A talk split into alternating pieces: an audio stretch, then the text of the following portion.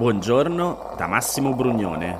Oggi è lunedì 17 ottobre, è il quarto giorno dall'insediamento del Parlamento e queste sono notizie a colazione, quelle di cui hai bisogno per iniziare al meglio la tua giornata.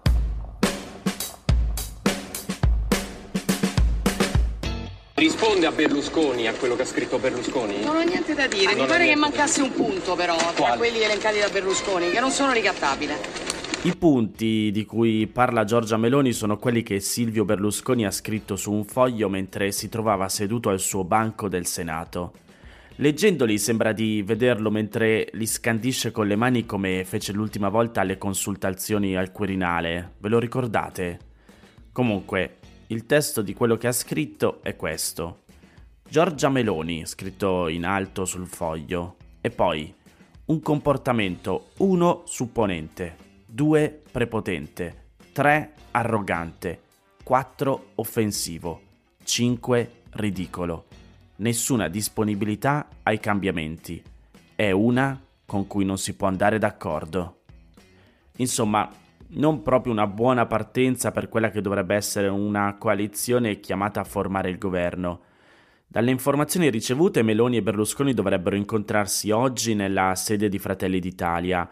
E intanto Licia Ronzulli di Forza Italia ieri ha fatto sapere che, leggo tra virgolette, il centrodestra si presenterà unito al Colle per proporre al Presidente della Repubblica di conferire l'incarico all'onorevole Meloni, che ha il diritto-dovere di guidare il Paese per portarlo fuori dalla crisi.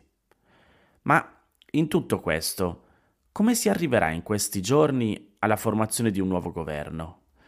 Prima ci sono da fare altre cose nel frattempo. Allora, oggi e domani c'è la formazione dei gruppi parlamentari, che sono organi previsti dai regolamenti parlamentari e sono necessari per il funzionamento del Parlamento. Nel caso della formazione di un nuovo governo sono rilevanti perché i loro rappresentanti, i capigruppo, partecipano per prassi alle consultazioni con il Presidente della Repubblica. Tutti i parlamentari sono tenuti ad aderire a uno dei gruppi che teoricamente dovrebbe riflettere l'appartenenza al partito politico con cui sono stati eletti. Per formare un gruppo alla Camera servono almeno 20 deputati, mentre al Senato occorrono almeno 10 senatori. Gli uffici di presidenza però possono decidere delle deroghe per permettere la formazione di gruppi meno numerosi. E i parlamentari che non dichiarano appartenenza a nessun gruppo finiscono invece nel gruppo misto. La scadenza per comunicare l'adesione ai gruppi parlamentari è oggi, lunedì 17 ottobre, sia alla Camera che al Senato.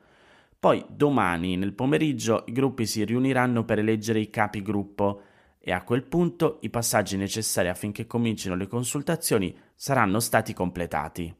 Camera e Senato continueranno poi le attività propedeutiche all'avvio dei loro lavori, l'elezione dei vicepresidenti e dei questori, per esempio, ma non sono questioni che riguardano direttamente la formazione del nuovo governo. Legate alla formazione del governo sono invece le consultazioni, una fase non regolata dalla Costituzione ma instauratasi per convenzione come prassi consolidata, viene definita consuetudine costituzionale. Il Presidente della Repubblica convoca al Quirinale i presidenti dei vari gruppi parlamentari, i leader delle coalizioni, i presidenti delle Camere e gli ex presidenti della Repubblica. Al termine delle consultazioni, il Presidente decide se e a chi assegnare l'incarico per la formazione del nuovo governo. In questo caso, molto probabilmente, sarà dato a Giorgia Meloni. Le consultazioni potrebbero cominciare già domani ed è possibile che entro un paio di giorni si arrivi al conferimento di un incarico. Si arriverebbe quindi a giovedì 20 o venerdì 21 ottobre, ma molto dipenderà dalla coesione della coalizione di destra. Se si presenterà in modo unito alle consultazioni ci sarà una via chiara per la formazione di un nuovo governo e i tempi per il conferimento dell'incarico non saranno lunghi. È per questo che forse avete letto o comunque sentito che in questi ultimi giorni si sta discutendo, a proposito della rottura tra Meloni e Berlusconi, se i tre partiti, Lega, Fratelli d'Italia e Forza Italia, andranno appunto insieme da Mattarella oppure separati. Questo sarà un segnale da tenere sott'occhio.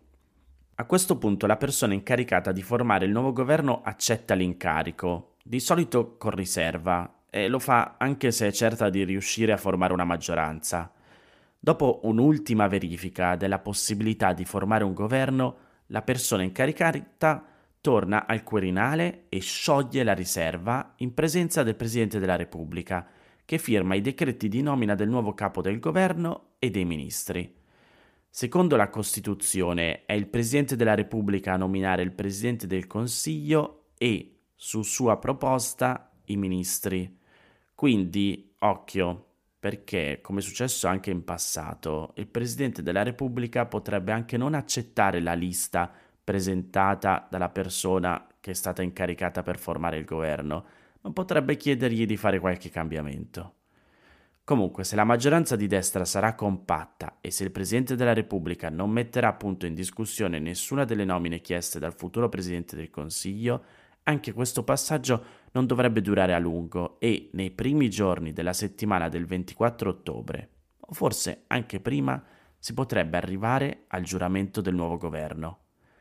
Con il giuramento poi davanti al Presidente della Repubblica avviene il passaggio di consegne tra il vecchio e il nuovo governo. Dopo il giuramento solitamente avviene la cosiddetta cerimonia della campanella, cioè il passaggio della campanella che viene usata per segnalare l'inizio del Consiglio dei Ministri dalle mani del Presidente del Consiglio uscente in quello del nuovo Presidente del Consiglio. Dopo aver giurato, il governo deve chiedere e ottenere la fiducia del Parlamento, un passaggio che secondo la Costituzione deve avvenire entro 10 giorni dal decreto di nomina del Presidente del Consiglio. Al nuovo governo serviranno almeno 201 voti alla Camera e 104 al Senato per ottenere la fiducia. La coalizione di destra, se sarà unita, non dovrebbe avere problemi a superare queste soglie.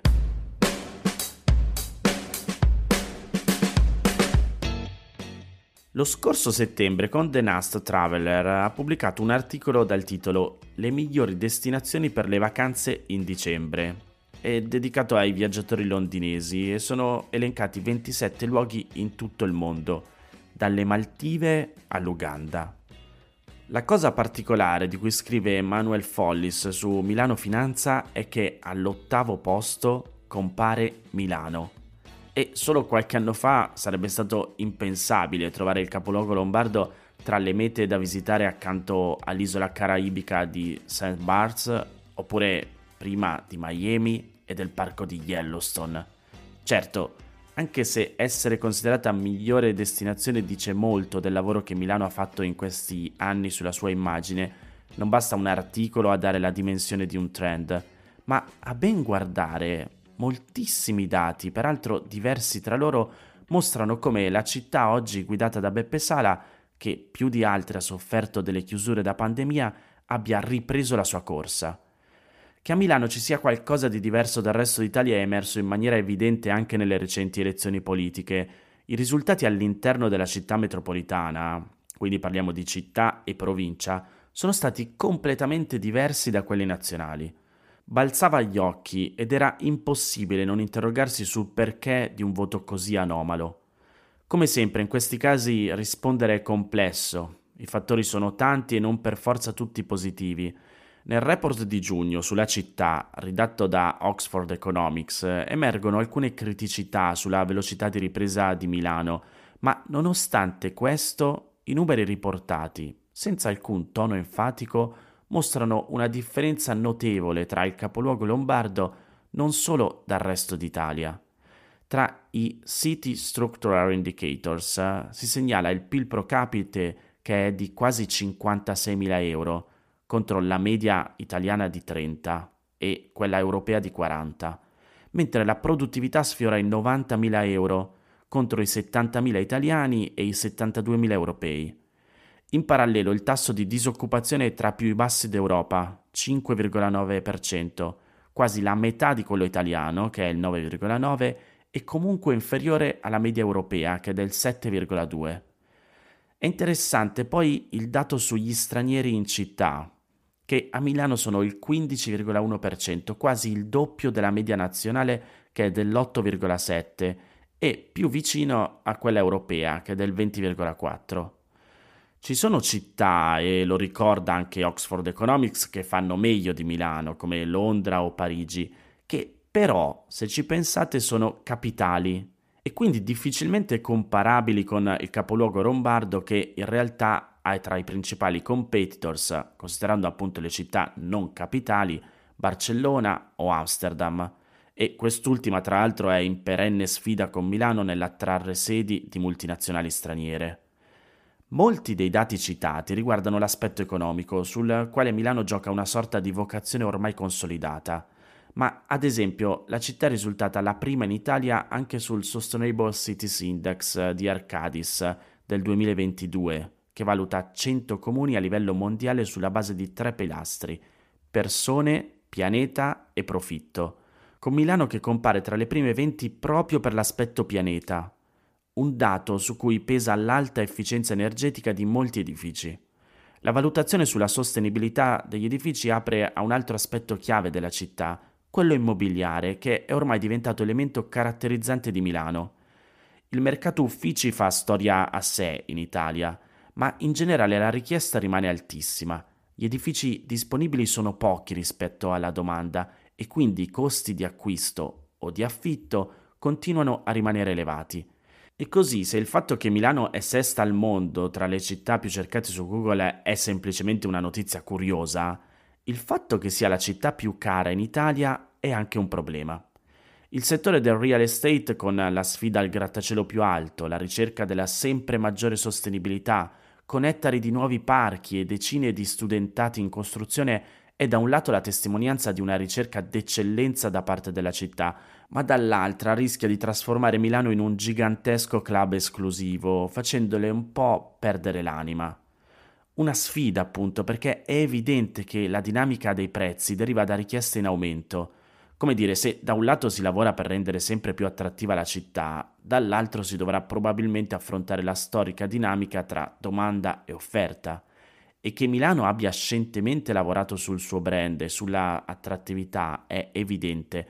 Basti pensare che è l'unico comune in Italia che ha incaricato una società, Milano & Partners, guidata da Luca Martinazzoli, della promozione della città con l'obiettivo di attrarre nuovi visitatori, talenti e investimenti. Ed ecco appunto le parole di Martinazzoli, ve le leggo tra virgolette. Milano è riuscita ad andare oltre la moda e il design, che sono storicamente punti forti della città. Oggi l'università è diventata una vera industria che impiega molte persone e porta 200.000 persone ogni anno. Il turismo, che prima era solo business, sta diventando anche leisure. Tra gli obiettivi di crescita ci sono anche il mondo delle scienze della vita, come dimostra il progetto dello Human Technopole all'interno del quartiere Mind, e quello del fintech, come dimostra la recente evoluzione di Satispay allo status di unicorno, status che probabilmente spetta anche a Bending Spoons. Ma la domanda è: quanto vogliamo essere ambiziosi? Perché sicuramente si può fare di più, dice Martinazzoli. Nel novembre del 2019 Milano Finanza, prendendo come riferimento la classifica mondiale di Interbrand sui 100 marchi più importanti di quell'anno, aveva ipotizzato per il brand Milano un valore tra i 15 e i 20 miliardi e oggi probabilmente è più alto, anche se è difficile dire quanto. In sostanza, se il voto nazionale del 25 settembre è stato interpretato come un voto anche di protesta, forse si capisce perché l'esito elettorale a Milano è stato completamente diverso, con tutti i se e i ma del caso. Forse è perché a Milano si sta bene e ci sono meno occasioni di protesta.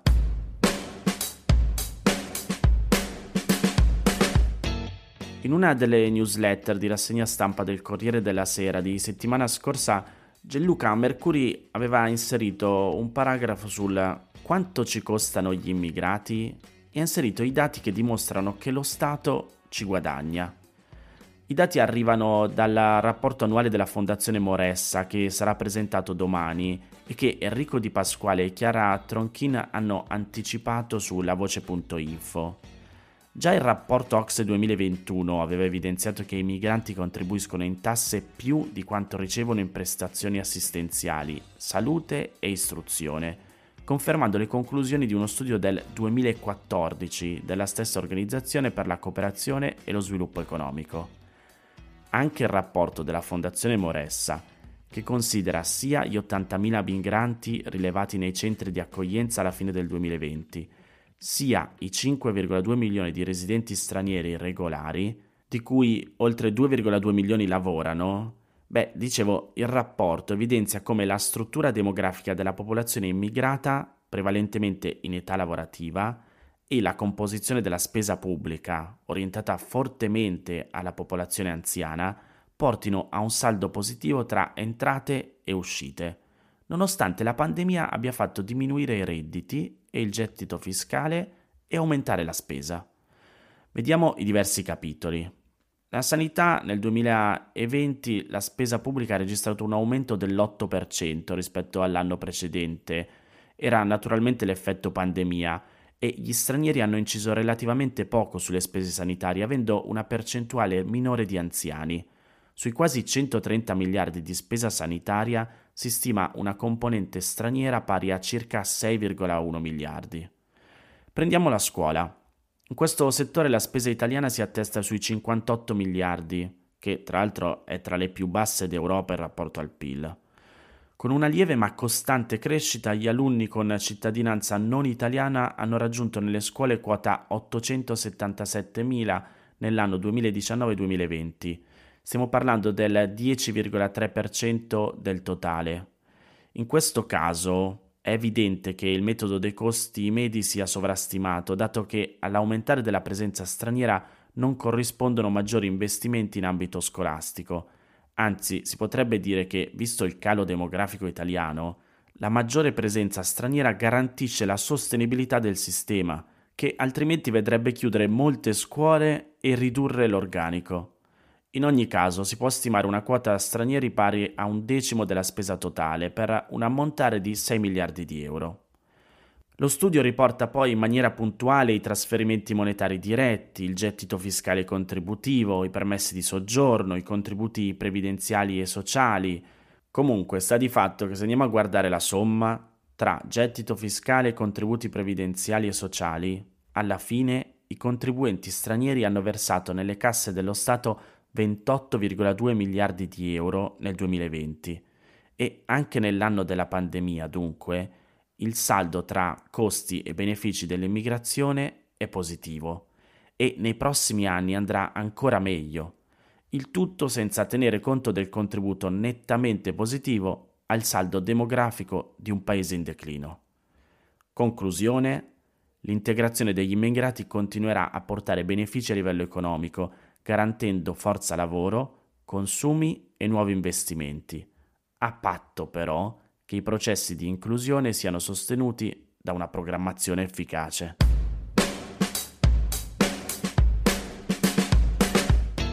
Queste erano le notizie a colazione di oggi. Se ti va di aiutarmi e sostenermi nella produzione di questo podcast, puoi farlo inviandomi un piccolo contributo dal sito www.notiziacolazione.it. Se ti sei perso alcune notizie puoi andare indietro e ascoltare anche quelle dei giorni scorsi, e se lo ritieni utile puoi condividere questo podcast inviandolo a qualche amico. È disponibile su tutte le piattaforme audio. Ricordati che se vuoi puoi iscriverti al canale Telegram di Notizia Colazione per riceverle tutte le mattine direttamente sul tuo smartphone, oppure mandami il tuo numero di telefono all'email notiziacolazione@gmail.com per riceverle via WhatsApp. Ti aspetto domani per iniziare insieme una nuova giornata. Un saluto da Massimo Brugnone.